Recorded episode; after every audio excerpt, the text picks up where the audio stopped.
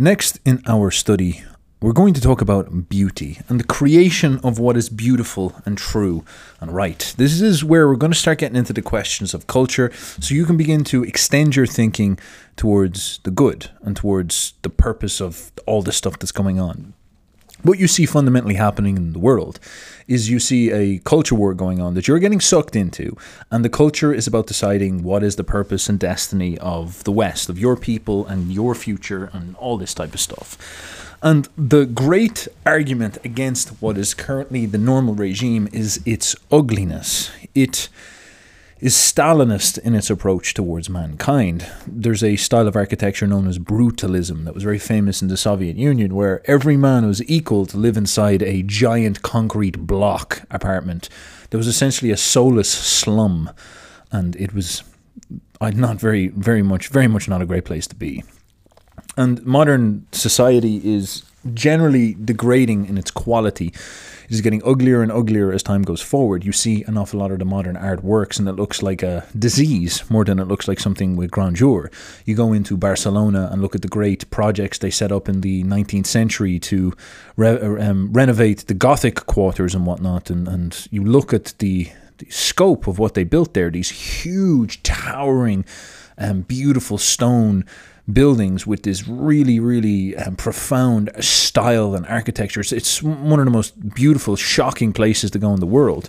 And you realize that it's it's it's like what we have now is is ridiculous. It's it's low quality. It's ugly.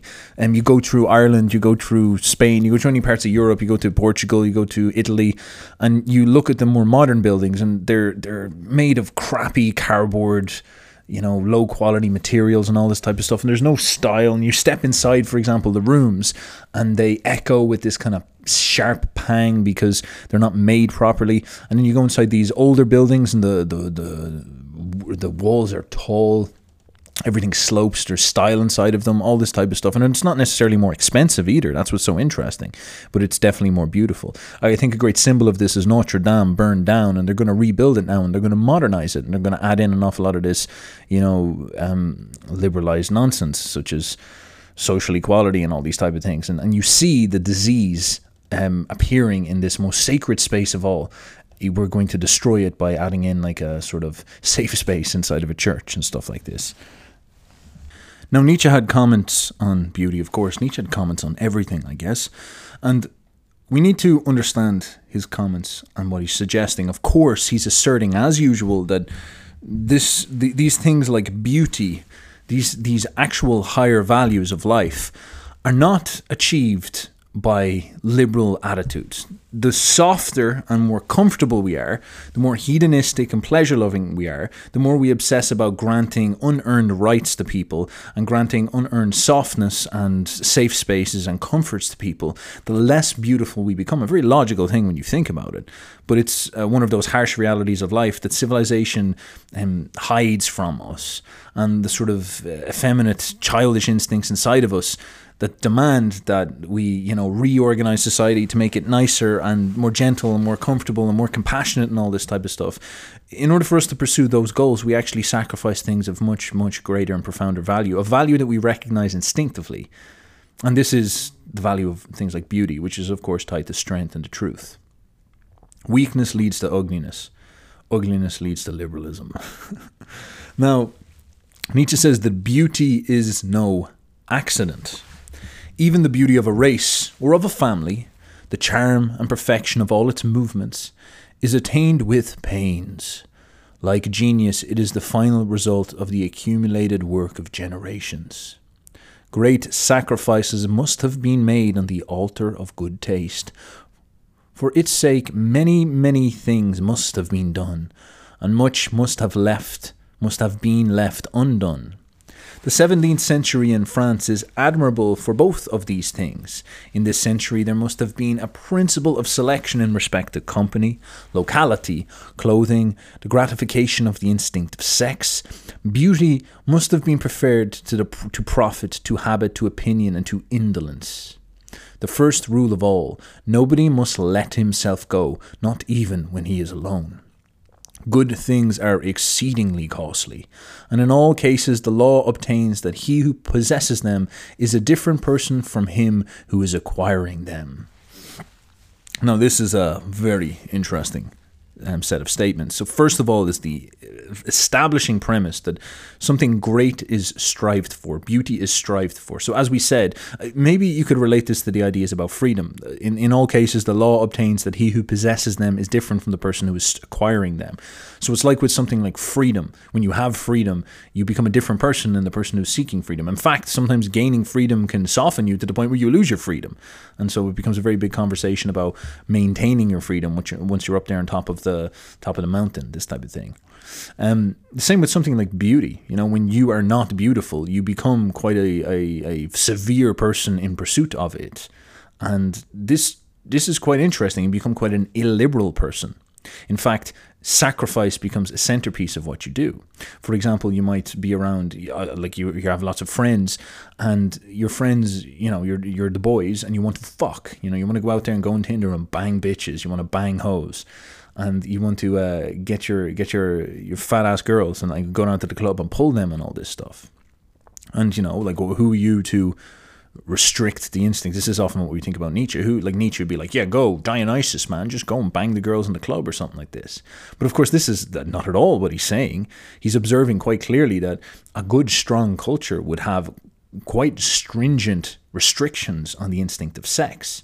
Now, what you notice, maybe this would be a contrast to an awful lot of what you call moral puritanism that you see coming from like the online theologians and stuff like this, is that um, Nietzsche's not necessarily saying you restrict the gratification of sex for, because it's moral not to have sex it's moral not to, to keep your dick in your pants or something like this. He's not he's not being he's not being um, facetious like that. He's saying very clearly that if you set up an ideal such as beauty in your life, if you set up an ideal such as we could say liberalism or liberty, you, you it like it's like I want to have sex. I'm free to have sex. Hedonism, bro. Like just let me just get out. Stop being so prudish. Just get out of the way. Stop being so Christian, man. Just let me go have sex. And of course, this leads to decadence. This leads to a decay because you'll fuck anything that moves. And then, of course, you'll fuck dirty girls and, and good looking girls. And you fuck a collection of them. You'll probably be sterile in the way you do it. And basically, it leads to, to a collapse on the higher values. The beauty gets run away because people waste themselves. But of course, if you have this ideal of beauty, this illiberal ideal of beauty, which is uh, setting a high standard, and then you go and you try to have sex with girls, you're going to be extremely selective like when you're with a girl, you're going to be deciding a thousand different things at once. Is she has she got long term thinking inside of her? Is she beautiful? Is she in, like is she instinctively beautiful, or is this some type of dress up? Is she actually? Do I have actually taste here? Because you'll see an awful lot of dudes when it's this is a weird thing. They get into um like picking up girls and stuff like this, and they go and they fuck like animals and they start to develop this taste for like a, a kind of like slut like girl. I don't know how to describe it, but she like you know her boobs sag or hang out or something like that. She like has c- caked makeup and stuff like this, and she's like you know I, I don't know how to describe it, but it's almost like the archetype of the the the pri- primordial great mother begins to show up, and they they start to chase towards this. It's a very strange thing. But again, if you were to choose beauty above all and restrict your instincts for gratification based on this, you're holding things to a higher value. You're essentially performing eugenics. You would you would operate differently. Now, how that would lead to your sexual choices is quite interesting, because you might you know, you might turn around and uh, find the most handsome man and, and eugenically have him have 20 f- females or something like this and have, you know, set up a breeding program. That would sort of maybe fit in with something like this. Again, it's a restriction and a, satisf- a satisfaction or something like that. Or maybe the way a people, and this is really important when Nietzsche's suggesting, like when a culture or a people or a family or a race are in a good are in good shape and they're congruent and they've they've developed standards and taste and they're aiming towards those things they will quite naturally begin to make these type of selections and it will be present in the men and the women. And the women will be you know preparing themselves to be the ideal the beautiful and the men will be doing the, the same thing. And they'll be coming together on these principles seeking these higher values and they probably won't even be that conscious of it. Now France is uh, just a fantastic example of this because France is was one of the was the first first country after first nation first people after rome fell to properly civilize into uh, a nation and an empire. And for that reason it became the biggest empire in europe. It was bigger than germany. It was bigger than all the other ones. And basically up until the industrial revolution france was the big dog in europe. And um, it was the very famous uh, military powerhouse of Europe as well. Like Napoleon uh, inherited an incredible army, and in, overall, France was the the place that had you know the largest population, largest farms, largest food, and then therefore it led to the possibility of the highest culture because there was the most amount of people there, the most amount of health there, and so they actually developed quite a cultured society. Nietzsche loved France; he saw them as extremely sophisticated and stylish and and and, and everything. And through long periods of France's history, they obviously developed out this style. The French style is famous around the world for they're they're famous for being a stylish people. And during these periods of their history, they're extremely eugenic in the way that they operated and extremely stringent and strict. And everything had to be done well and everything had to be done with, with, with grace and with smoothness and with style. It's like the way when you listen to classical music, you, you sit down, you listen to it, and you realize that this, this is phenomenally sophisticated. Like everything is done with tact and elegance and smoothness. And it took centuries and centuries and centuries of development to get that music up to that standard. In the 19th century, classical music sort of of presented itself at a peak of, of gloss and style, and it was phenomenal to listen to. But of course, it, the, the movement of classical music, as we understand it, probably like began back in the 13th, 14th, 15th century. Really, it really took root around about the Renaissance and really started to pick up after that. Um, and it's the same thing with somewhere like France. For hundreds and hundreds, even not thousands, but hundreds of years, they they were working on the way they spoke like the French language is the most elegant language in, in on, on earth at this point and they this this has been crafted after hundreds of years. The way they eat, the way they dress, their their their sense of themselves as a as a response to this. Like France is famous for being extremely snobbish and chauvinistic about France, and it's something that I actually love about them because they have a strong sense of themselves in these type of things. France was um, profound in all sorts of different ways because of this long process of of, of, of, of sacrifice and restriction. And this is not to say that these things can necessarily necessarily need to be anti-Christian or anything like that. France was a highly Catholic country, although it kind of became a bit atheist during the later stages of its existence. But the thing is, is that it, it doesn't really matter. It's more about the values that the people have in themselves instinctively that they're pursuing towards. This is a great place to find yourself in, where uh, the people around you, the culture you're a part of, its instincts are orientated towards beauty. It's a, it's a very profound thing to happen and, and so delicate and rare. It's something to really think about like how would you create that? How it's such a it's such a thing that's out of your hands. It takes generations to build up this um, c- collective sense of standards you know? Because in France everybody was doing it to each other. The peasants in France probably held themselves with more sophistication and class than you know the most of people most people's upper classes around the world like you know the French peasants food was probably of a higher standard of cuisine than anywhere outside of like outside of France because the, it was so prominent all around the culture it saturated the culture as a whole there was the sense of being French was to be high standard and elegant and classy and this stuff has happened before. For example, in Rome, the standard of living achieved in Rome was not replicated. Uh, if you measure certain values, it was not replicated until the 17, um, the 18th century in London. You're gonna have to forgive me. There's a big boat outside that keeps blowing its horn. It's uh, it's angry at my beauty posting, so it's like, all right, here I'm gonna I'm gonna horn post. I'm gonna horn post back and shut this guy up. Now, to stress this point, if you look around the society you live in with its highly soft, hedonistic, liberal values. And you look at the way people perform and act. And this is actually quite a, a harsh critique of Americans. And I, I love the Americans, but it's something that you can sit and chew upon. Um, American culture is not is not ascendant. It's it's actually an equalizing entropic culture. It's not something that rises up to a standard. It doesn't set standards high. And I don't think this is because the American people are weak and all this. I think it's just that certain pernicious parts of American culture have achieved ascendancy over others. And what I mean by this is that, like for example, you go over to America and you even see, see the way language is evolving in America. Like language is evolving towards, um, it's like primitivism, you know. You go in there now and like people are people in America are like, what up? It's lit, yo, bro. Uh, like they're they're literally not they're not articulating sophisticated sentences. You go over to France and people speak with this almost like an upper class way of speaking. It's very different. It's very they're they're, they're snotty about themselves. They they take themselves very seriously, whereas the Americans pride themselves in their sort of uh, um, free thinking, openness, and their, their permission their permissiveness towards sloppiness. You know, and they're sort of like I'll accept your your spirit for who you are, and I'm not going to impose any standards upon you. And and this seems like a very nice thing to do. Like it seems very very good, but actually it's it's it's decadent as living hell. It's it's it's horrific. It's it's pulling the quality of the people downwards.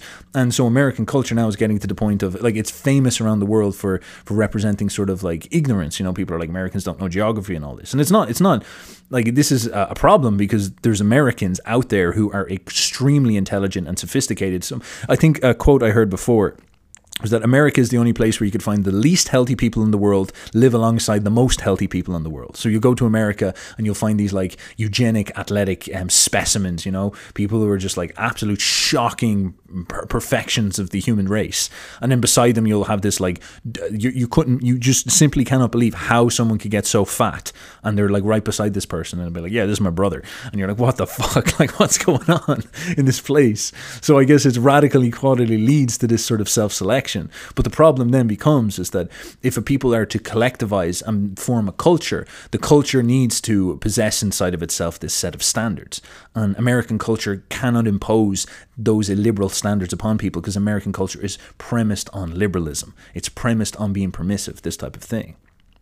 And as I've said before, this premise is most uh, easily seen in, in sex and appetite for sex and expression of sex and the fear of, of, of imposing restrictions on sexuality and these type of things. The the most forward thinking way the, the most revealing way you can look at this stuff is look at the people around you or look at uh, people you know and go in and just ins- inspect their attitude towards sex you'll have some people who are extremely prudish and this will be a sort of interesting thing to watch because it's moralized prudishness. You know, this is the the sort of conservatism without higher ideals. It's it's it's like a fear based conservatism, and then you have people who are sort of liberal, the liberal prudes, who will sort of you know want um, want you to just let them fuck like you know uh, like animals and, and children at some point. And you're like jesus dude like calm the fuck down. They're like are you are you restricting my expression of my emotions? You're like jesus christ dude no. We're gonna have to shoot you if you don't stop. Like what are you doing?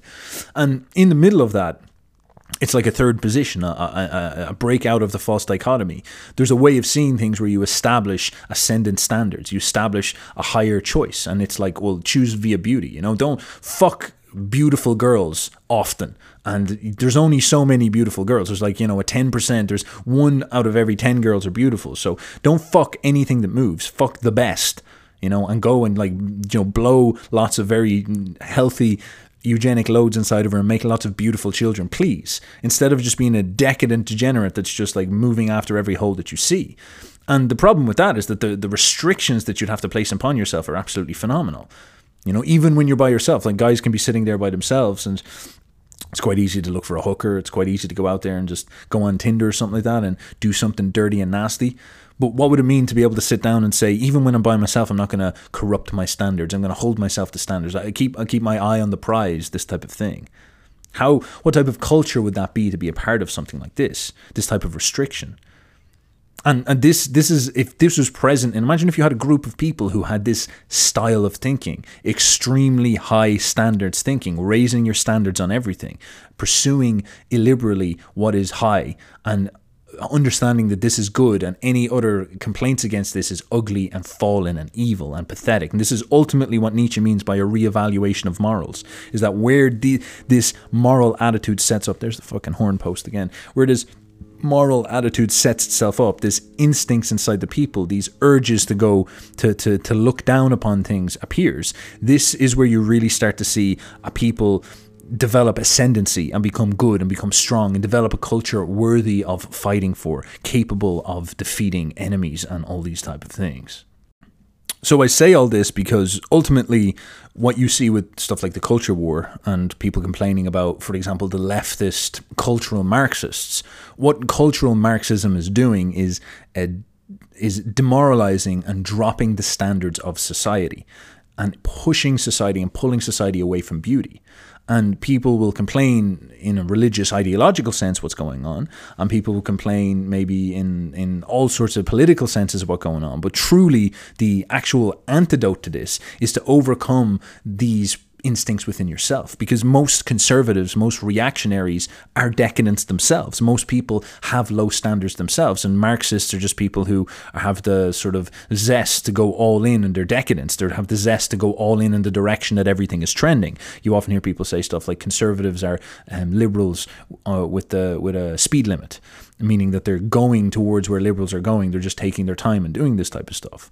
And this is really important to keep in mind because the actual change in direction is the culture war, the, the anti-cultural Marxism, if you will. And this is the point, is it's not reactionary. The, the understanding of going in a different rec- direction is about standing on this new frame, this new way of seeing things and choosing values, choosing new gods that become ascendant and force you to sacrifice everything towards them, including freedom, including um, all sorts of things, including money, profit, all these type of things, including um, you know just being open to everybody, openness, tolerance, indolence, opinion, all these type of habits, the past, the, your preferences, all this must become sacrificed towards something that is higher and beautiful and true and good.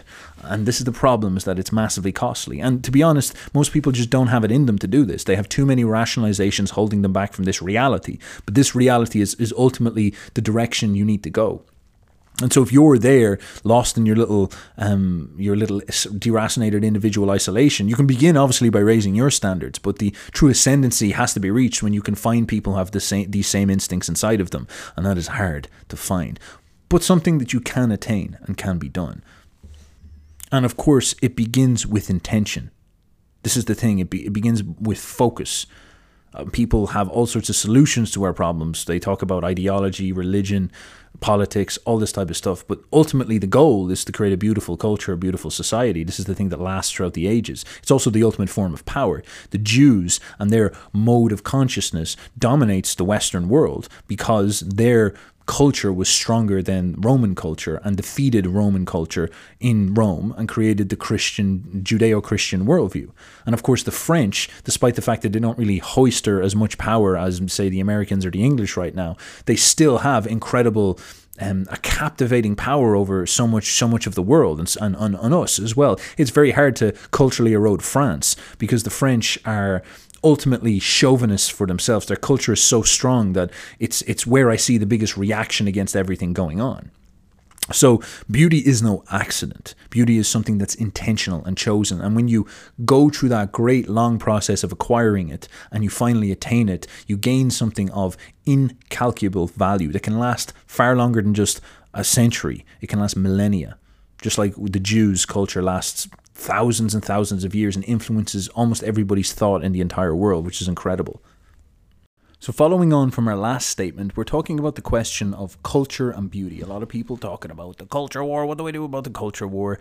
And of course, the difficult assertion for most people is to embrace and accept and understand that the things that we consider valuable, such as a culture, and a culture is literally like such a, it's a piece of jargon. What this represents is a, a set of people who have within them instincts geared towards making things beautiful instead of tolerance, which is essentially the act of entropy becoming operant within a people's habits in order for something like that to happen, you have to take great, great pains and stresses, and you have to postulate beauty and the good, the philosophical project. You have to postulate it as the ideal. You have to postulate it as worthy of doing and sacrifice everything towards it. You must not have other idols at the foot of beauty and tolerance and liberty and liberalism are false idols, golden calves that you cannot holster up on the same pedestal as beauty, truth, and strength. Now, what what is derivative of this is a suggestion by Nietzsche. It's quite a challenging one uh, that that goes against uh, another very common trope of our modern age, which is that, bro, you can you know the American dream. You can be whatever you want. You can be anything. You can be anything, bro. You can be anything. And the idea is it's the deracinated individualism. You can go we live in a free liberal society where everybody is equal. So you can go from your little small town or your little housing estate, your little village, and you can go and, and, and fully change your destiny and become someone new. And this idea is actually true. Like you can certainly change your social status with social mobility. But what is quite interesting is Nietzsche says eh, you, you cannot become beautiful in one lifetime. Everything good is an inheritance. Everything good is an inheritance. That which is not inherited is imperfect. It is simply a beginning.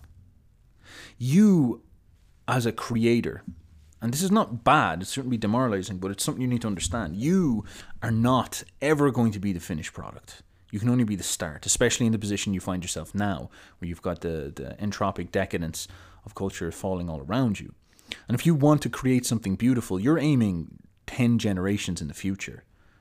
And you're looking to start now to create something that will manifest an Ubermensch in your legacy. And this is very, very interesting because this should uh, utterly destroy all senses of ego and all senses of, of, of, of, of diva-ness that are present in you. A lot of people's instincts is to run to the cities and try to become a celebrity and become famous and make it about them.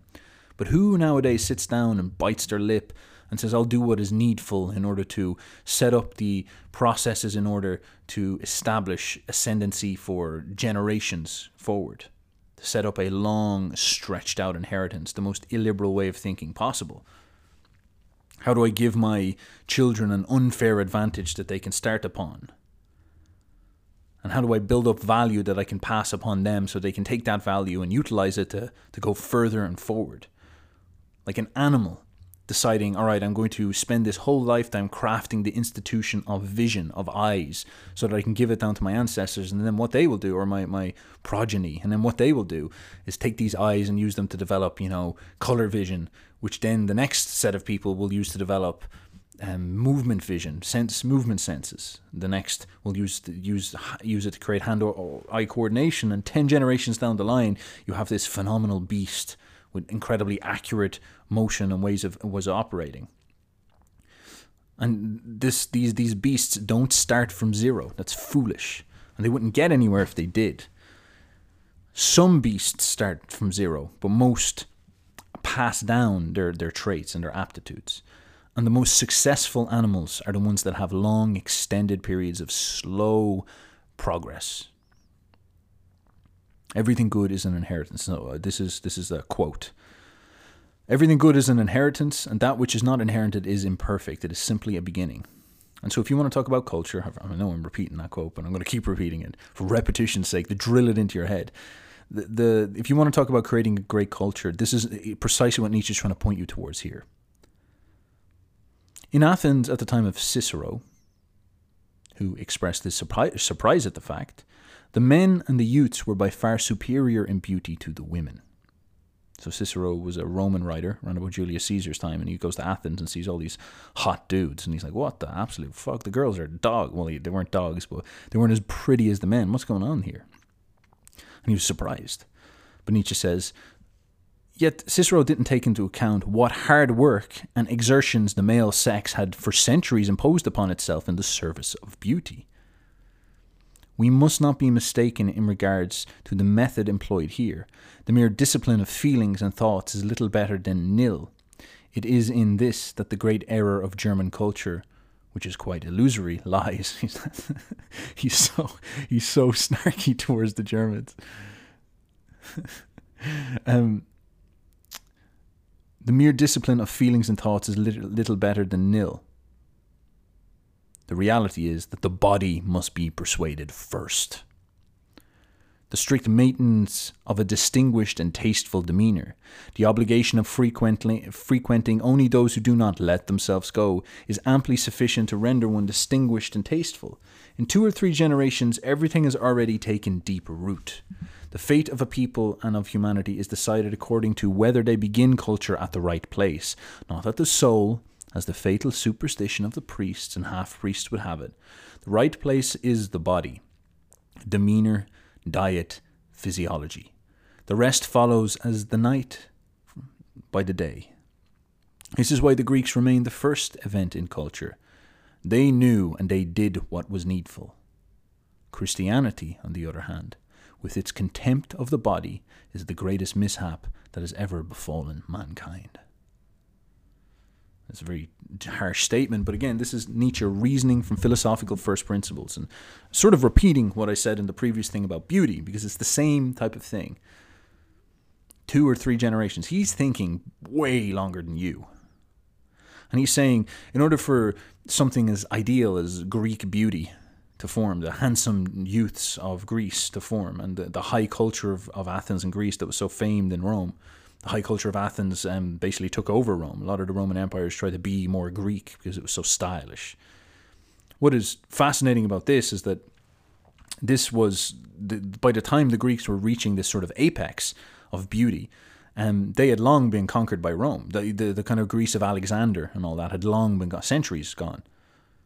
But the habits that they had established in Greece, that they had beat into themselves through long generations of, of exertion, they, they had since been conquered but they were still manifesting beauty. In fact, you can look at it like a male and feminine relationship. Rome was the sort of coarse, violent warriors, and Greece was like the civilized culture, the feminine force, feminine force. Nietzsche actually looked at Germany and France in the same way. He saw Germans as cultureless grugs who had a great will to power and creative potential.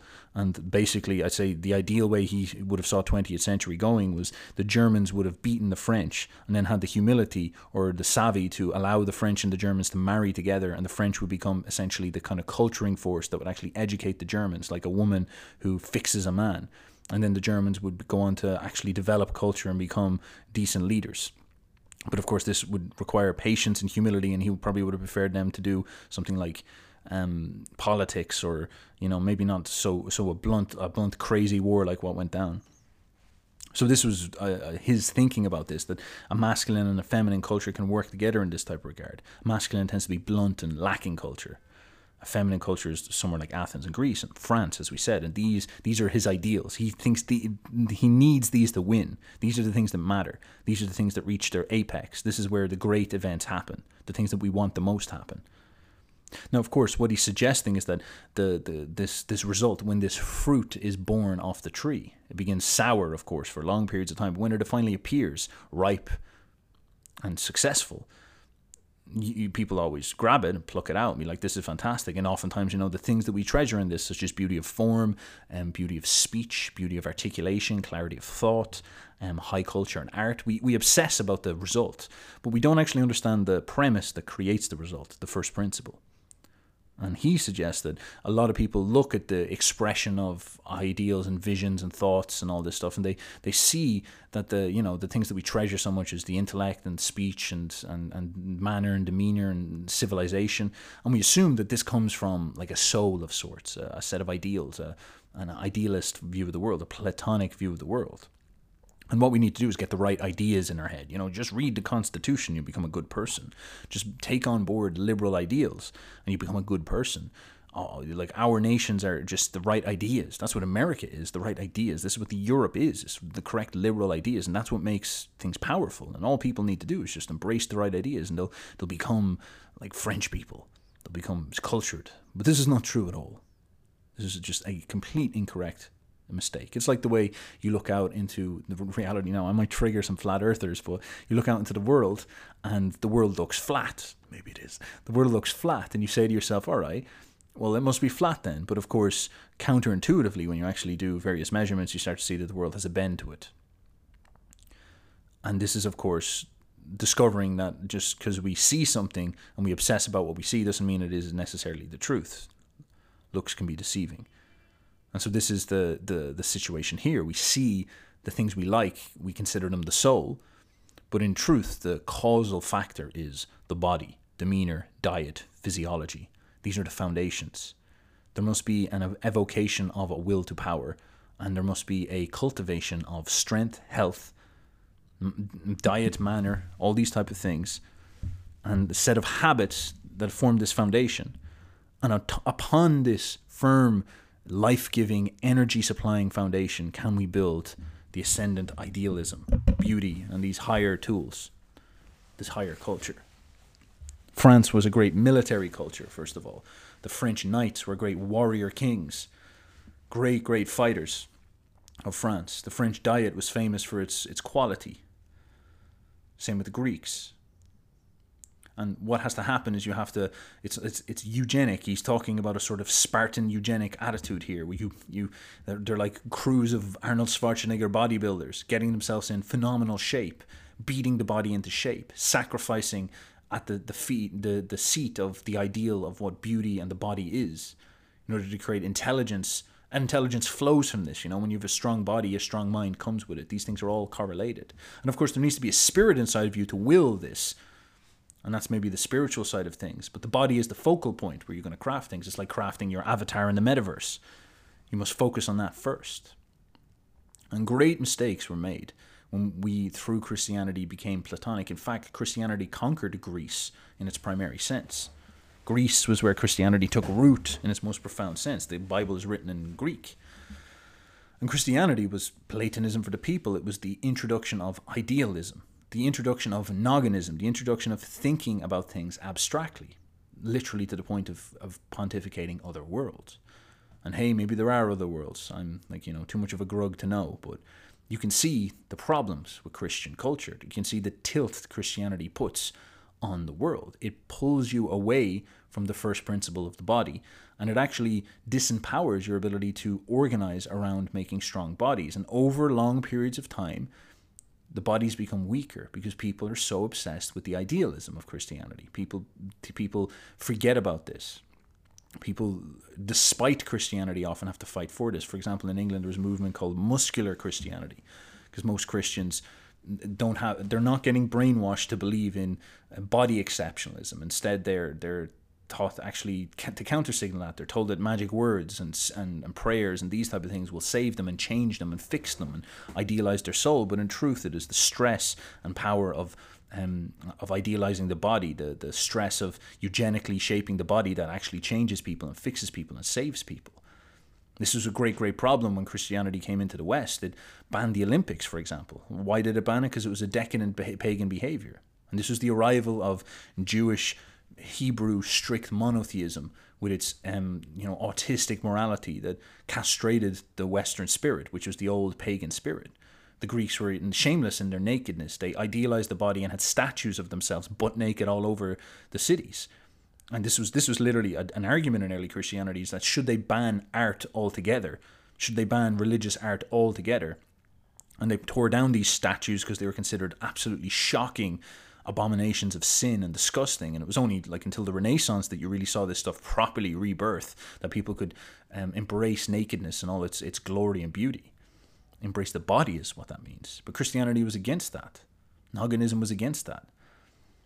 And this caused an awful lot of problems. The Olympics got banned for a thousand, uh, over a thousand years and the idea of cultivating the body. It was done despite Christianity, but it's still at the same time, it, it was not centerpiece. And as we drift into modernity, Christianity has so long had its uh, superordinance over our minds that we've long forgotten this first principle. We can't even see past it to understand that this is our problem. Our idealism, idealism, Noganism, Jungianism, symbolism, Platonism, whatever you want to call it. It's all it's all rooted in the same thing. The, and um, it's not just a beat of Christianity; it's the philosophical schools as well. They make the same mistake. And the, the kind of question is that if you want to develop a, if you want to fight a culture war, if you want to change the West, save the West, understand where you start. This is basically what Nietzsche's saying. If you wanted to save the West, you would begin with a obsession about health, obsession about gathering together a conglomerate of um, ridiculous warrior bodybuilders and getting all this stuff together. Like ideally, the military would be the place where all this stuff would happen, but obviously you probably won't be able to seize the military. But it, it shows you where things have to begin. And then when it comes to things like art and all this, through art, the celebration of man must be ascertained. And of course, this is what we're going to explore next. Now, moving forward from the idea of the body must be persuaded, and how this relates to creating culture, and, and how this is so jarring towards the idea of like saying, for example, something accusing something like Christianity of being the worst thing that ever happened to mankind. It's it's a pretty shocking thing, but let's let's try think about what Nietzsche is suggesting here and why he's suggesting this. And I guess he's he's almost acting like a, a life coach for high level creatives who are you know the the leaders of the world, the leaders of the world order, and people who get to make choices about all right, what habits should we encourage inside people? What habits should we promote inside people? And of course, the the kind of problem of the modern world is that there's a, a hands-off approach where you know nobody imposes discipline upon anybody else unless it's related to tolerance. So the only discipline you ever experience is that you, if you're not tolerant enough. So basically, you're beaten into being open-minded. That's about the height of it, and you're beaten into paying taxes but you're not, for example, you know, beaten into becoming strong and juicy and healthy. That is something that's quote unquote left up to you. You're left free to choose yourself. And there's virtue in that, there's power in that, because then you, a lot of people will self select and create a sort of true set of people who are powerful, but most people are definitely going to not select. And the problem with this is again, it comes down to this culture war problem. If you're if you're going to build a culture, if you're going to be part of a culture, if you want to be involved in something like civilization, which is a collective of people doing stuff based on habit and, and all these type of things. You're going, you go at some point, you're going to have to share among each other the idea of collective responsibility, and then on top of that, reduce the concept of freedom and tolerance, and and understand that freedom, which is valuable, is preserved through intolerance, as Aristotle said. Tolerance and apathy are the last virtues of dying society. And so, what what Nietzsche is pointing out is that we have this problem where you know 2000 years ago like the, the, the way that the, the history of the world you had a very naturalistic embodied pagan world right? And pagan again is a slander word. It comes from pagani which basically means country bumpkin. It, it literally means redneck or racist. It's got the same meaning and then um, you know the pagans of the world these were the ancient romans and the hellenics and, and they created a astoundingly beautiful culture which is just unarguable. Uh, you can't argue against it. It's it's it stands as a victory. And when you look at that it it's justified by itself. Christianity didn't give you know western people or Western civilization. It didn't give it civilization. It didn't give it, you know, the ability to be philosophical and right. It didn't give them beauty or health. It didn't give them high art. It didn't give them power. It didn't give them military power. It didn't give them organization. It didn't give them the family unit. It didn't give them morality. It didn't give them any of these things. Christianity is not responsible for these things. These things were all present in Rome and in Greece and in many of the cultures long before Christianity came along. Christianity is the birth of idealism or higher thinking or philosophy as a primary purpose in people. Nietzsche would call it a disciplining force. Christianity takes a wild pagan animal like the barbarians running through the German forests, and forces them into a monastery, and forces them into their intellect, and forces them to begin to focus on taming their instincts and giving preponderancy towards their reason and their rationality and their intellect. And it's it's about bullying the body into submission so that the mind and, and patience and, and virtues like calmness can become superordinate. And in some sense it's a profoundly powerful disciplining tool that that beats out of a population, spiritually beats out of a population. Um, you could say uh, aggressive habits and barbarian habits, and and forms them and shapes them into something that is far more civilized and disciplined and tamed. It's a taming tool, you know. And the way it does this is it it, it basically it favors the prefrontal cortex over all impulses and instincts. So it is like it's got power, it's it's got purpose, it's got use and in some sense you might even say it, it is beautiful and it can lead to high cultures. It's got ample evidence that christianity worked for high cultures. So you can't just discard it in and of itself but you also must look at what it is. And so you have something interesting happen about 2000 years ago is the entry into the world of this scorn for the embodied scorn for the impulsive scorn for the the will the energy. And christianity rests on its laurels a little bit because the health of the barbarian Germans and French and Nordics and uh, Englishmen and and all, all that stuff, that their health is so huge because they have been barbarians for thousands of years that Christianity can sort of latch onto them and their instincts, despite being Christian, will carry themselves forward. They bend Christianity into their will because they've got such good, strong instincts, such fire in their belly that they can craft Europe in, in despite of it. Because you know, Charlemagne, the great creator of Europe, Christian king, he wasn't Christian in his behavior. He ran around with a sword, ripping pagans apart, killing the natives of Europe. He, he beat them into submission. He was a warrior knight, Germanic warrior knight who created France. Same with the, the English, you know, saying like all the great cultures of the West were were barbarians in Roman times, and they lifted Christianity and turned it into the Western re- religion. But it wasn't Christianity again who created that. It was the, the instinctive energy within the German people, basically, who went to England, France, Germany, Russia, Sweden, North Italy, and all this type of stuff, North Spain. These these were these were the the great creator forces, the tyrannical creators, and they had in them strong creative instincts. And when you look at how Christianity operated, it was always uh, attempting to tame them, and they were fighting against it in spite of it. For example, chivalry is such a great thing to study because chivalry was a load of knights running around Europe beating the living fuck out of each other, trying to organize the, wor- the world order, the European order. And these were like essentially super athletes. You should see, go up on YouTube and look up knights, some guy sprinting in a in a suit of armor. Suit of armor weighs like, you know, 20 kilos or something like this, and this guy puts it on. So go on, put on a 20 kilo bodysuit yourself and just go sprint and roll around and all this type of stuff. It's unbelievably hard. You know, you fatigue so fast. And these knights were dressed up in these things, running around fighting each other like elite warrior kings. This is what the Germans' instincts were. And this was firing through. And these knights were taking over entire principalities and then taking for themselves several wives and mistresses and, and all this type of stuff. And then, of course, Christianity comes in with chivalry, which is essentially uh, the priests and the women conglomerating together to discipline the knights. And of course, it, it calms them down, and it is a disciplining force.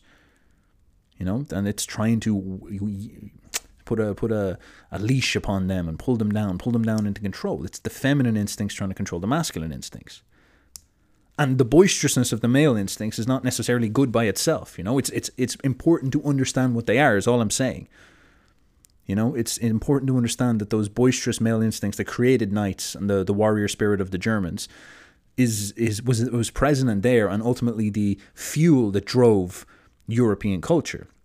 Christianity was the civilizing and feminine force, which tamed that. But of course, what happens over 2,000 years is it can overtame.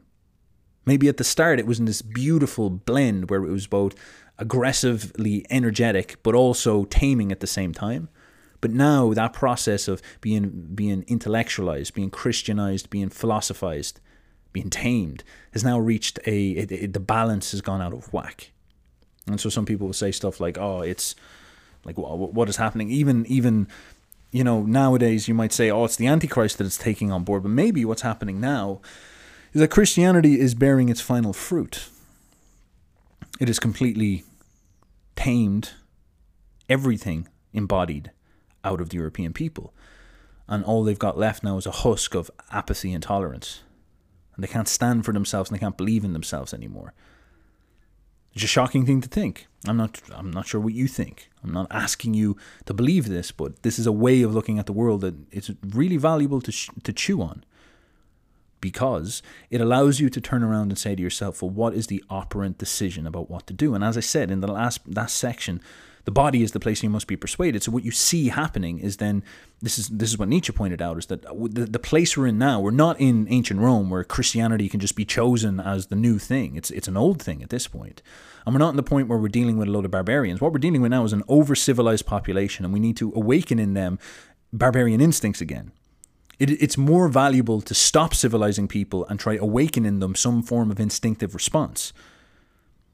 We're now literally in the opposite place we're like the, the Germans, the Europeans. We, we are like the Romans who have been over civilized and are about to give up, who and the, the Romans who got conquered by the Germans, who were barbarians.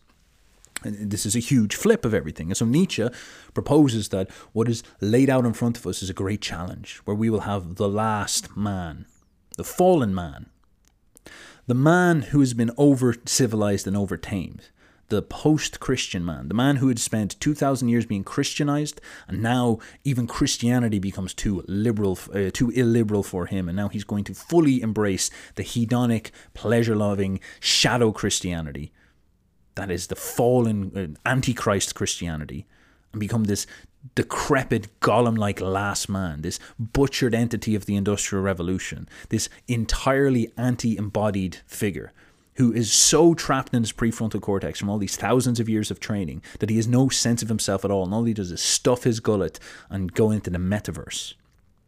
And this is the, the final fruit of Western civilization because of its errors and mistakes. But it also presents us a final opportunity because with all the power and, and success and all these things that we have, all this industrial production we have now, and this ability to organize, we could, if we wanted to, see this trend for what it is, and then flip it on its head and establish a first principle and begin to operate based on uh, forward uh, based on this.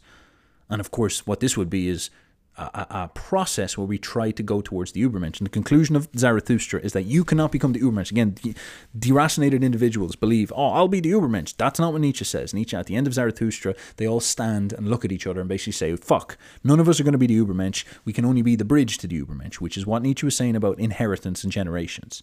And so what we, what me and you do, what Nietzsche was saying to you and to us lads who are sitting around being like, what the fuck is going on? Nietzsche's sitting and looking at you and saying, listen, bro, this is what's going on. This body problem is what's going on. And if you want to create the future, if you want to create the Ubermensch, if you want to see things, if you want to see us go back towards something ideal and good, because everything in the past that you have seen as good has not, not been to do with ideology, not been to do with strict Christianity. In fact, Christianity has been counter signaling that, and you just won't accept it properly because you've been listening to Jordan Peterson. And it's not been to do with philosophy, it's not been to do with Plato, it's not to do with Socrates. The things that you idealize, the beauty of the Renaissance, the beautiful statues and figures, the beautiful great high art, the beautiful great stories of warriors and kings and generals. None of that stuff is about neuroticism and intellectualism. All of that things, all of the things that were great about the past were always illiberal, instinctive, embodied warrior energy. That's what you need to evoke again. And if we want to be, if we want to create something down that direction, we need to focus on going that direction. And what what you and I are is we're the, we're the first people to really start to wake up to all these problems and correctly diagnose them and see them and correctly get the first principles. And so, th- what this makes us is a great opportunity. We're the artist tyrants who sit around in our little group and come up with a new vision of the world. We're the radical idealists. We're, in fact, you know, using that faculty that Christianity and Platonism celebrate so much. We're using it, but we've grounded it to reality. We've grounded it to the first principles of reality, and we're using it to actually see what's going on and understand the, the danger of our situation and, under, and understand the situation as it lays itself out in front of us. And we're adapting to the situation now so we can force it towards our ideals, towards what we believe it should be towards what we feel it should be. And we believe in what we feel it should be because we are in connection authentically with our spirit and our will and our will to power. We've still got that barbarian instinct inside of us. And of course, if you don't have this, if you have not worked, if you have not imposed tyranny upon yourself and discovered your will to power and discovered your will to win, if you have not gone into a fight and proven that you want to punch through the pain to make sure you come out on top, if you have not found that in yourself, your mind cannot be trusted. This is an important thing to keep in mind. This is why Nietzsche, before he even wrote any, any of this stuff, he went to, to, the mountains and he, he forced himself to overcome his sickness. He was a decrepit little incel degenerate who couldn't get girls. And so he went to the mountain and he started to march around the mountains. He read about like Julius Caesar and Napoleon. He read Julius Caesar used to uh, have epileptic head, headaches, and Julius Caesar would just take his his army, uh, his legions on a march when that happened. And so Nietzsche was like, "Fuck it, I'm getting this stuff happening as well, so I'll just go marching." So he marched around the mountains. This is where he came up with Zarathustra. So Nietzsche's like a mountain marcher, a mountain incel, running around, you know, mountain incel marcher, like coming up with these crazy fucking psychotic thoughts before he goes and hugs a horse. Like, what a crazy bastard! Like, why are we? Why? Why am I even making like like hours of content on him? What am I doing? Anyway, um, Nietzsche was assertive in this. He was saying that this is this is where we are. We're standing here, and we're the creators, and we've gone and, and pushed in ourselves, proven in ourselves, seen in ourselves. We're the warrior poets who have seen this and then we, we know what we are and we trust what we are and we recognize idealism when you see beauty it's it's inarguable. You see it exactly what it is. The philosophy and the blatherbraining of western philosophy and all this stuff it's just it's nogginism jargonism. It's it's whistling past the graveyard. It doesn't succeed in its project. It has failed. The civilization we're reaping right now is proof of failure proof that it did not work. And Nietzsche's saying if you like this failure is going to get worse, people are going to turn into bugmen, podmen, golems that plug themselves into the metaverse and fully escape into idealism because reality is too hard on them. But what would it mean for you as an artistic tyrant to seize this reality and push it in the right direction? And of course, this is the big question.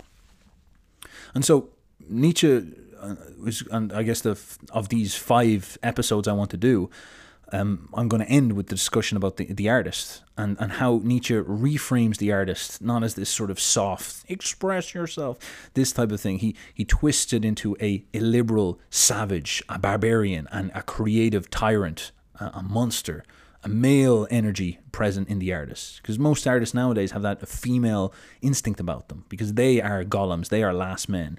But many artists were barbarians of spirit as well. There's, it's very possible to have this type of energy. The, the men of the Renaissance were savages crafting stone within their image, imposing ideal upon the fallen world. And you need to find that self in you, because like I, it's fun to talk about the warrior energy and going around beating people up and being mean to people and bullying people in school and stuff like this. But that's not really it, you know. There's more tact to what we're trying to do. There's more tact to what, what we're going to need. The creative artist tyrants are going to have to form something that's intellectually stimulating, that speaks to the soul of man, that awakens the spirit of man. It's going to have to be a creative endeavor to create new cultures, to create new art, to create new artistic forms. Of course, a side of this will be the warrior energy, but you're marrying that to a creative energy too. The dreams pre pre pre preordinate culture. That's definitely not the right word. I'm going on such a flow, and I'm like tripping up. To give, for example, the Jewish culture, like the Jews have done very well currently. They're reaping great rewards after the last 2,000 years of struggle. And probably the most sophisticated thing about them is that their ability to seize and maintain control and maintain cons- consistency of their religion and their worldview and their dreams. Their culture stands superordinate. Christianity is premised on their culture. They, they've they've done incredible things with just not allowing their culture to die under any cost. Whereas the Romans lost their culture to the Jewish culture. The pagan worldview, the Hellenic worldview, died to that, and it was defeated.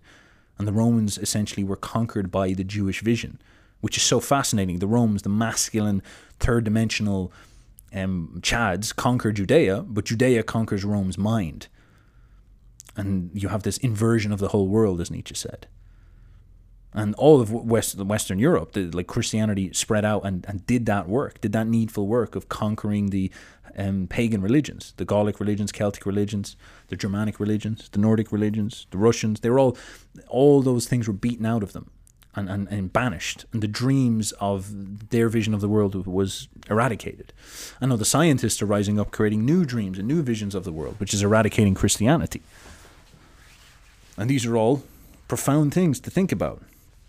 And I guess what you're asking, or what your job is, is can you establish a first principle, a dream that celebrates the ideal of a beautiful body, an ascendant body, instead of what you see an awful lot of the dreams pouring out of all sides of things, which, which, which celebrate the fallen body, the fallen man, the struggling man, the suffering man, the failing man. So this is Nietzsche on artistic power. Concerning the psychology of the artist, for art to be possible at all, that is to say, in order that an aesthetic mode of action and of observation may exist, a certain preliminary physiological state is indispensable ecstasy. This state of ecstasy must first have intensified the susceptibility of the whole machine, otherwise, no art is possible. All kinds of ecstasy, however differently produced, have this power to create art, and above all, the state dependent upon sexual excitement, this most venerable and primitive form of ecstasy.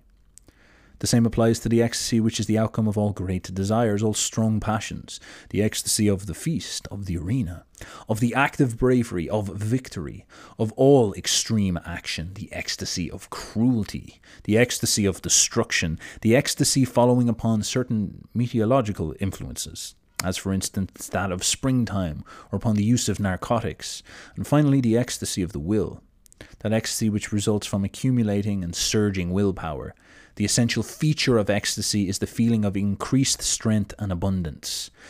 Actuated by this feeling, a man gives of himself two things. He forces them to partake in his riches, he does violence to them. This proceeding is called idealism. Okay, I, I'm going to pause on this for a moment. So he's he's concerning the psychology of the artist. How does the artist happen? So what he's saying is the artist is a passionate, felt experience, a romantic love experience, a romantic, savage, barbarian experience. It begins at the passions. inside and you hear christians talk about jonathan pageau me and him had a chat this is what I actually you saw in him is him describing that the holy spirit seizes him and expresses art through him and i fully believe he's telling the truth you know and i don't want to say it wasn't the holy spirit it might possibly be and i'm probably going to get a serious spanking when st peter meets me for fucking making all these podcasts but you can see that authentically uh, Jonathan gets the gets the, the grip of the Holy Spirit inside of him, and it, it causes him to erupt strong energy out of himself and strong speech. And of course, what Nietzsche is saying is that there's there's a, a, huge array of different strong energies that you can grip to, strong ecstasies. These are peak experiences for people. Think about the the experience of orgasm, the most powerful ecstasy of all, the most uh, highest representation of, of, of success, the most affirmative approach towards life. When you come, when you're blowing a fat load inside of a girl, she's coming as well. What is happening? What is going on in that situation? When you're orgasming, what are you doing? The reason why it's happening, of course, life wants you to come inside her so that you can produce more life, but also it's it's a great triumph. It's life defeating death in that moment. It is the most spiritual triumph of all. It is tied to the the apex of human experience in some sense through through this most sacred and ancient be- behavior you achieve conquest over all of death all of time all of suffering all of pain. It is a big win. And when you come inside a beautiful girl a girl that is an, an absolute joy of a mother she's beautiful well formed well shaped well mannered she's going to be a great mother and create a great strong child with you this is such a huge victory. This is why when she's hot and you like her and you, you, you love her and you feel that strong energy with her, you come hard and you feel great and you feel amazing. You feel like king of the world. And what happens inside of you is all your physiology goes sizzling. You get all these huge hormones and chemicals dumping because your body knows that victory has been attained. You've defeated death once again. And that's not an easy thing. A lot of people die. And so life wants to reward you with this wants to reward you with this feeling of victory and ecstasy. And this is why sex is so beautiful and such a subject for artists and such a subject of exploration and the, the torrent and madness of sex and the madness of love, which is what the muse is to an artist. This is why when an artist gets a girlfriend, he can often have these hugely stimulating creative experiences because he's he's close to this deep ecstasy and, and these orgasms, this this bonding with her, it causes inside of him vivid and strong feelings. And he can grab onto those, grip onto those incredibly sacred feelings that justify his life and, and make him feel alive. This is ultimately what happens. He can he can grab this and represent it to the world, and he can lift these feelings up to the world and show these feelings and, and show the world in a very beautiful and tactful way, something that we all experience, but he can show it in a higher, more perfected way, a more consolidated and frozen way. He can, you know, make a great um, statue of power, a great statue of love, or a great painting of love, or, or, or all these type of things, or whatever it is, and capture those super strong emotions. And we can see in that something we all experience. And we can see in that that there are experiences in this life that justify all the pain and the suffering and the struggle. There are ways to overcome the struggle of life. And these experiences remind us of this. And artists do this. They moralize us. They return us to what we are. They remind us what we can attain, what we can be, what we can have. This is so important to understand. And then, of course, there's more ecstasies than just coming and love and sex and beauty and, and kissing and stuff like this and, and cutie stuff.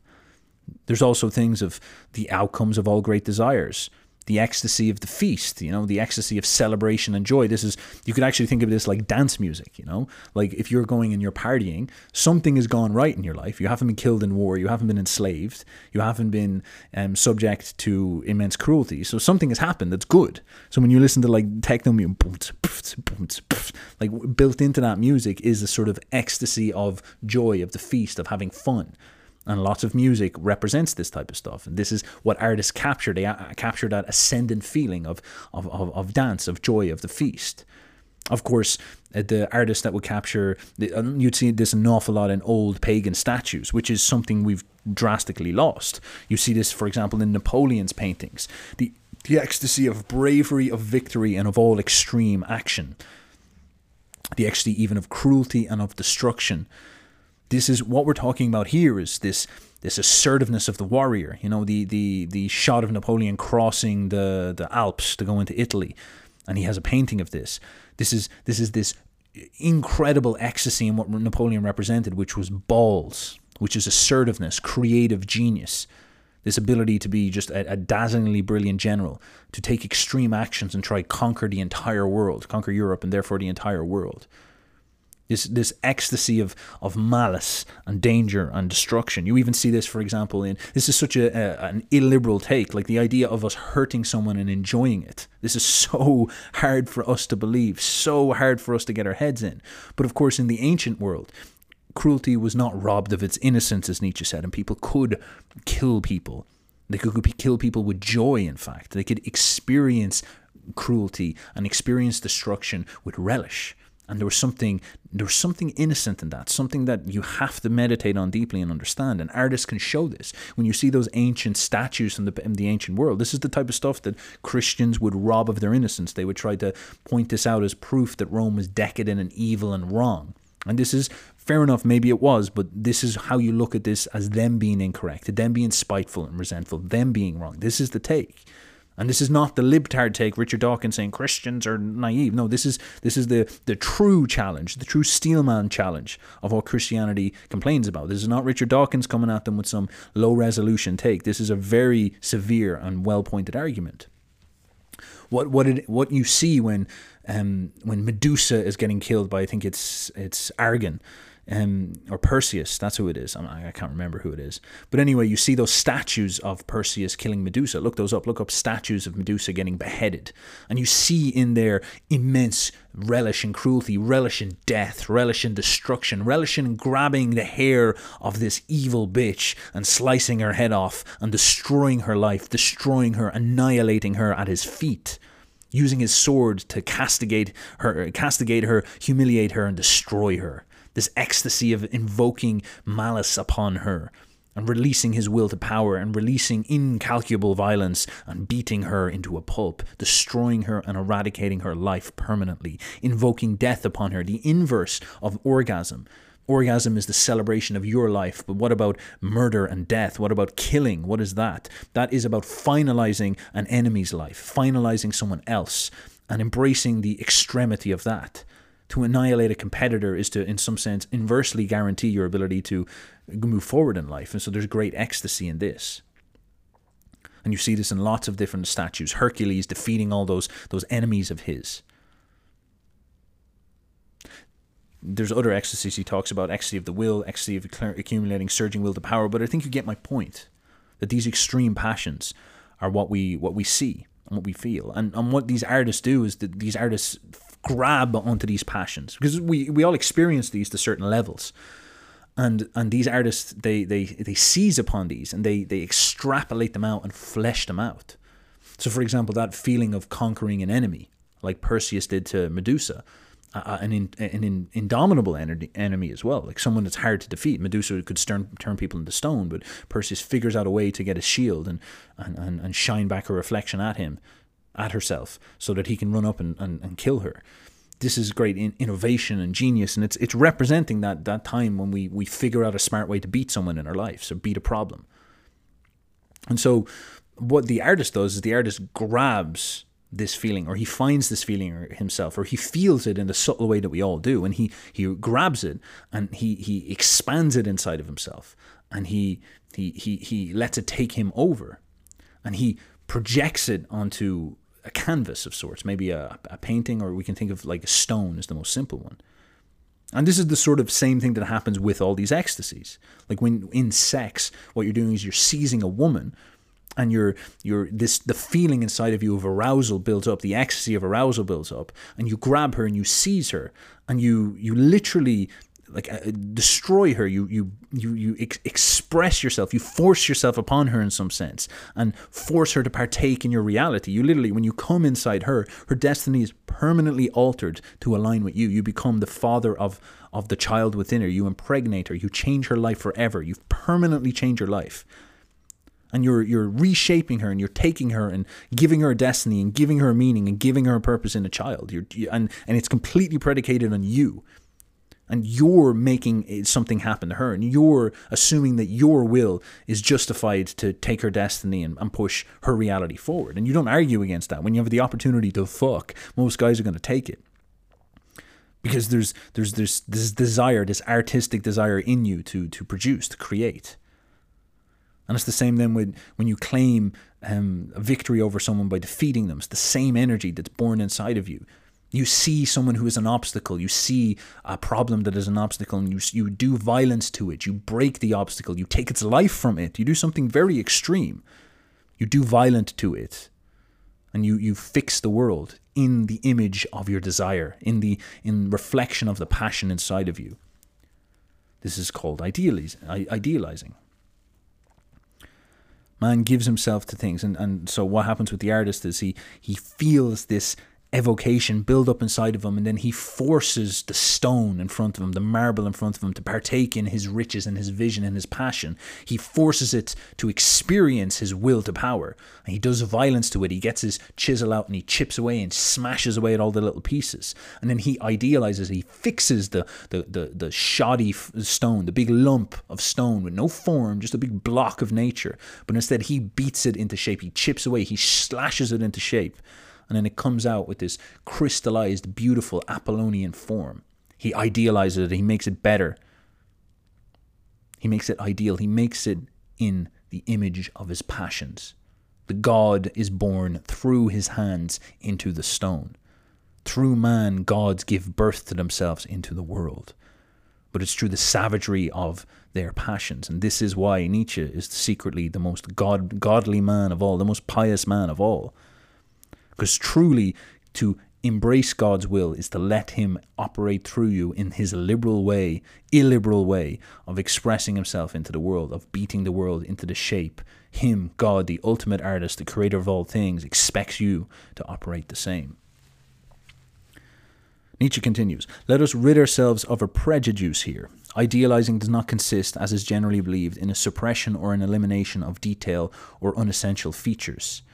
A stupendous accentuation of the principal characteristics is by far the most decisive factor at work, and in consequence, the minor characteristics vanish. In this state, a man enriches everything from out of his own abundance. What he sees, what he wills, he sees descended, compressed, strong, and overladen with power. He transfigures things until they reflect his power, until they are stamped with his perfection. This compulsion to transfigure into the beautiful is art. Everything, even that which he is not, is nevertheless to such a man a means of rejoicing over himself. Through art, man rejoices over himself as perfection. It is possible to imagine a contrary state, a specifically anti artistic state of the instincts, a state in which man impoverishes, attenuates, and draws the blood from everything and truth to tell, history is full of such anti artists, of such creatures of low vitality who have no choice but to appropriate everything they see and suck its blood and make it thinner. This is the case with the genuine Christian, Pascal, for example. There is no such thing as a Christian who is also an artist. Let no one be so childish as to suggest Raphael or any homo- homeopathic Christian of the 19th century as an objection to this statement, Raphael said, yeah. Raphael did, yeah. Consequently, Raphael was no Christian.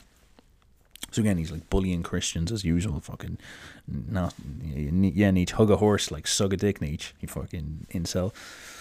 But let's let's see what he's trying to say here. So again, he's he's restating what I was suggesting about uh, artists imposing upon reality, imposing upon the stone, the visions, the passions inside of themselves. Now, to understand really the kind of gripe he's having, it's an interesting thought. I haven't thought it through properly, but he's sort of suggesting that people will say stuff like, inside the stone, there's already a perfect form. And all you're doing when you're, you're chiseling is you're chipping away the problems in order to find that perfect form that already exists in the world. And I think Nietzsche is trying to push against that and say, no, inside of you, there is this evocative, powerful passion. You are the source of will to power. You are the God. You are the, the divine being. You are the one possessed with the Holy Spirit. You are the one possessed with the passions of the Lord, the passions of the gods, the passions of the ascendant. And you project that out onto the stone and imprison in the stone the potential of your will. And you chase that and you beat away at it. And you're not trying to chip away imperfections, little tiny imperfections to release this. You are imposing upon that a giant form form that is energized, and you release that form upon the, the stone, and you do violence to the stone and shape it in what, what it needs to be.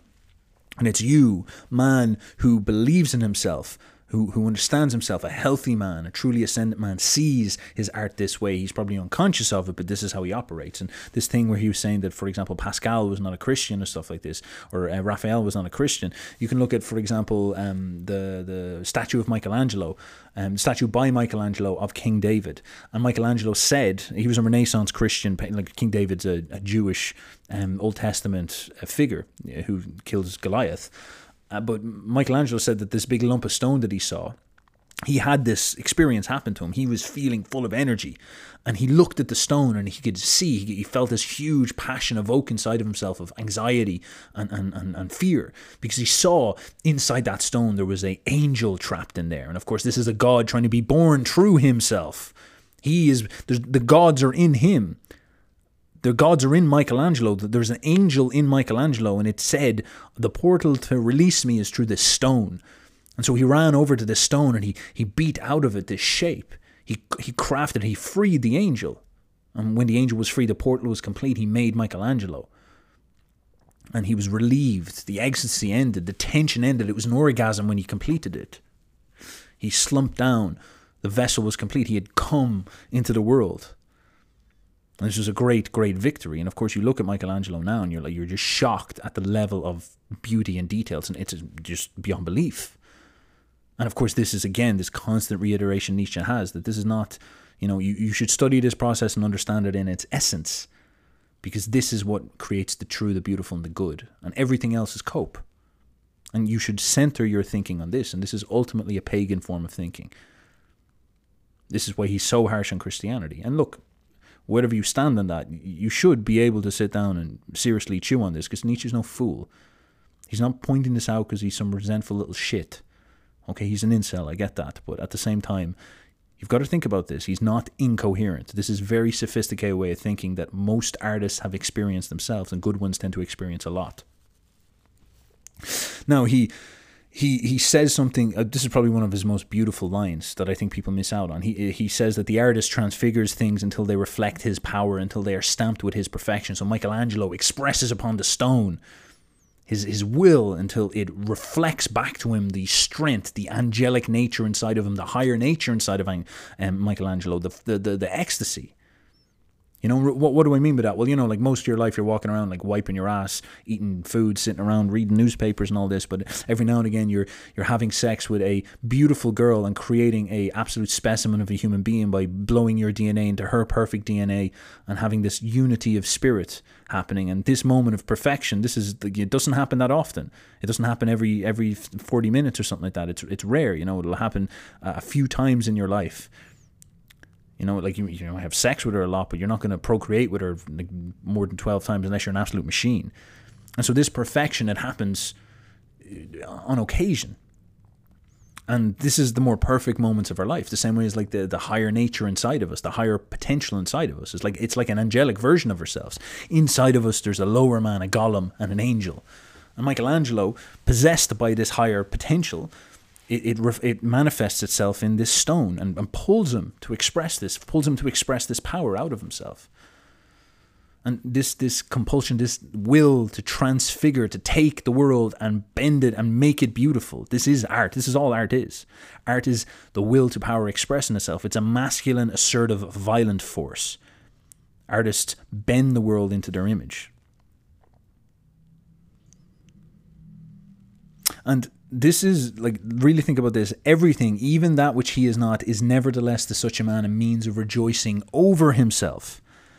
Through art man rejoices over himself as perfection. Like this is possibly the biggest idea i've, I've ever heard from nietzsche. Like this just shattered me when i really got it because I, I imagine I, I, I imagine michelangelo by himself standing with david and, and releasing this angel and he's he's be, he's possessed by his better nature. Because I'm like this. Like I I've I've experienced this before and it's genuinely godlike genuinely divine. And I don't mean to say I'm godlike. I'm I'm a decrepit ugly entity with loads of fallen pieces of myself. You know, I go and I, you know, pick my nose, I, I trip up and stub my toe. I go downstairs and I talk to a girl and she's like, "What are you doing, bro? Like shave or something like this." I go and I, I, I you know, like say something awkward to my friends. I get a bit tired sometimes. I, I like pick my ear and like wax falls out. I like fart. Like all these dirty, horrible things about these things that are just bleh, they're pathetic. They're lower. They're things that I love to erase out of myself to make myself clean as a whistle. I, these things burden me. I get hungry sometimes. I my my throat gets sore. I get sickly. I am not. I haven't got the. I haven't reached my potential. I have the power to manifest my will. All these type of things. All these things. They possess me. They they they they grab me. They pull me down. I feel them all. I feel them all to a huge extent. But at the same time, there's these moments where I'm, for example, maybe talking about one of these. I'm, I'm, doing one of these podcasts and I feel in me the sizzle. It like rises up into my belly, into my chest, and into my shoulders. Sort of feel it now a little bit. Or I'm making a song. I've had this many times with songs where I'll just be gripped by this feeling in me somewhere and I'm, I'm letting the feeling talk. And and I've talked to Malte, for example, the, the painter, and he has the same experience where he's gripped by this evocative, pregnant feeling and he has to paint something and and afterwards you, you like he paints it and he finds it he says he can just sit there and stare at what he painted for hours and i'm the same i, I will create something and I will, especially if it's artistic, I've noticed. Like if I make a that that animation of Thus Spoke Zarathustra, or a song like "Machine is Just a Whore" or "Time is a Weapon," I, I sit down and I listen to those, and I see like the, my perfect version of myself present in there, like a flicker that's been consolidated, like a, a moment in my life. You know, I'm there between stubbing my toe and like picking my ear. There's also moments where I do, I say very, very uh, compelling things. I say to my friends something that's quite, quite astounding. I, I come up with a very witty joke. I sing well. And then I, I manage to consolidate this and present it and, and rip out all the bullshit and just present the perfection. And I sit there and I listen to it, and it's like I'm in a trance. I'm like, I listen to this and I'm like, it doesn't even sound like me. It sounds like something beyond me. And but it's very intimate because it came from me. I, I just don't know how to describe it. It's there's something incredibly beautiful about it. And and I, saw this and I was like, that's what it is. That's what happens with Michelangelo. Michelangelo gets com- uh, possessed by this desire to manifest his higher potential, the angel inside of him. He gets possessed by this and he, he attacks the stone. He launches himself upon the stone beyond good and evil. He's not there's no moral sh- like crap or anything like that. He's not held back. He's a pagan launching himself upon a woman, launching himself upon the material world, matter, the fallen world, and he's expressing divine energy upon it, and he's crafting, beating it into shape, crafting it into shape with all his profound skill. And he stands back after he's completed, and he looks up at it, and and this is like he feels exhilarated looking at it because it's like a great victory he's had over himself. He's defeated his animal nature, his chimp nature, his golem. He's defeated stubbing his toe. He's defeated all the times things have failed. He's overcome everything. He's, he's achieved victory. He looks at it and sees perfection, sees something higher, sees a God that was born out of him, that was born through him. He sees a consolidation of a part of him, the part of him that is godlike. And a true statement of worship where he made sure that that part of him defeated the other part of him. Through art, man rejoices over himself as perfection. And then, of course, a very, very harsh realization comes as a consequence of this in order for Michelangelo to create something like David, there has to be this um, vivid, life affirming energy inside of him. He has to be possessed by the God. He has to be possessed by this phenomenal force. He has to be possessed by this desire to overcome. This angelic entity inside of him is an expression of his innate will to power, the energy inside of him. And if he has not began his life and his culture has not began their life on first principle to make him strong and passionate and proud and understand himself and healthy, then that energy will not be present.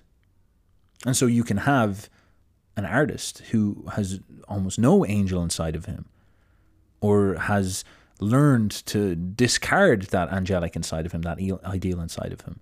And instead this this this entity, this person who's in pain and who's suffering, who is doesn't have the, the divine in him, even though he might pontificate and say that he is the most godly you could possibly be. He does not possess divinity. He does not have this instinct, this energy inside of himself that Michelangelo does. So all he has really, or the stronger energy inside of him, the one that occupies his consciousness, is Gollum, is the fallen entity, is is this weak, decrepit version of himself, and this reflects his experience of reality, and this ref- reflects his strongest passions.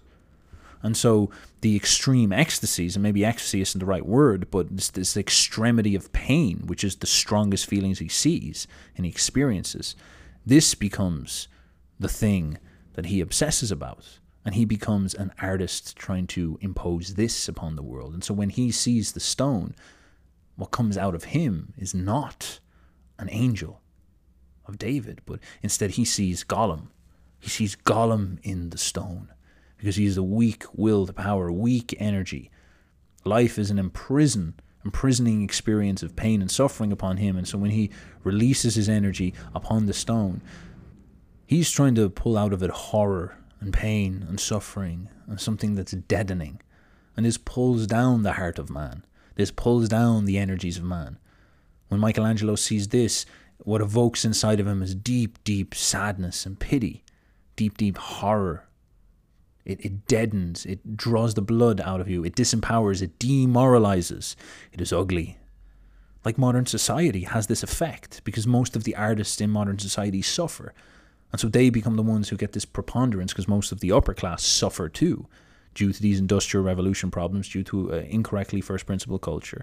And so they commission all these modern artists. And these modern artists represent psychosis, schizophrenia, disassociation, they represent to us pain. They represent to us suffering. They represent the golem within us because they see it. And this is very, very interesting when you inspect them. They see what they need to do is awaken consciousness in the naive Michelangelos of the world.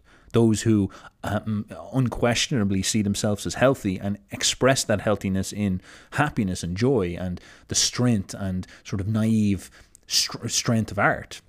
Instead, they see that as like baby like and something that needs to be broken and taken out of man. They, they see man as needing to be pulled out of his bubble. They see their job as having to awaken to the masters, to the higher, to the creative, to the healthy, to the tyrant artists, to the people with strong will to power. They need to awaken in them a conscience, an awareness of Gollum, an awareness that Gollum exists. And so this is trying to pull consciousness down to the fallen, down to the suffering, down to the botched. And of course, this is a frightening thing to do, a very pernicious thing to do. It's like, you know, someone having sex and you're flashing images in, in their heads of like deformed children. Of course, that would immediately put them off. So you're, you're, you're having sex with the intention of impregnating your beautiful, glorious wife, and someone just comes in and starts to flash images in your head or put on the TV or shout at you the idea of like, uh, disease or decrepit children or genetic malfunctions and all this, and all this stuff starts to possess your mind. You're like, oh man, no, no, I'm not in the mood. It deadens you. It turns you off. You go, you go soft. You're weak. It demoralizes, as I said. And of course, the people who will, the, the people who express this Gollum nature, it's not like they necessarily know. They're often unconsciously doing this because they suffer. And because they suffer, they express this way. And the problem is, is that it pulls the electric, the exciting, the energetic, the righteous down. And the great accusation against Christianity is that it was, in its fundamental essence, a religion that centered its focus upon the fallen nature of man, the Gollum nature of man. And this is a terrible thing and blasphemous thing to say about Christ, and I don't mean it in that way, but this is the accusation that Christianity is a is a, a, orgy of cruelty and victimhood. And and this is often what people like Rene Girard would say is that Christianity gave birth to a conscience in people and awoke inside the Romans, for example, a consciousness of the victim, which is precisely what the sort of Gollum artist wants you to do. They, they want you, the Gollum wants you to become, the Gollum artist wants you to become aware that suffering exists and they're the person suffering. And this is what Nietzsche says it's a slave revolt in morality the Jews are suffering. The, the, the slaves to the Romans are suffering. The people who the Roman rule are suffering. And they create an art, a dream, a vision through Christianity, through Christ's crucifixion. They create a religion that is that evokes that brings out it's like an artistic work that, that deadens the spirit of the Romans and gets and gets the Roman to become aware of pain and suffering and it pulls the Roman down. It flashes into the Roman's mind the the the, the negativity of life. And it, it makes the Roman fall and makes the Roman question himself and makes the Roman sad. It makes the Roman feel weakness of will and no longer trust his ascendant instincts. It reduces the Roman's will. It, it, it deadens his spirit. And of course, Christianity becomes a success, and then it becomes operant as a success around the world as this. And this is this is its greatest accusation. And I think this is an extremely sophisticated and serious accusation. That like if you actually steel man it, it, will floor you. It will hit you very, very hard. And nonetheless, I think Nietzsche's most profound ideas are not about becoming some type of neurotic dildo up your arse, anti-Christian Richard Dawkins running around accusing Christianity for all the ills in the world, because that is not true. It's about understanding what Christianity was and these psychological phenomena that it tilts towards.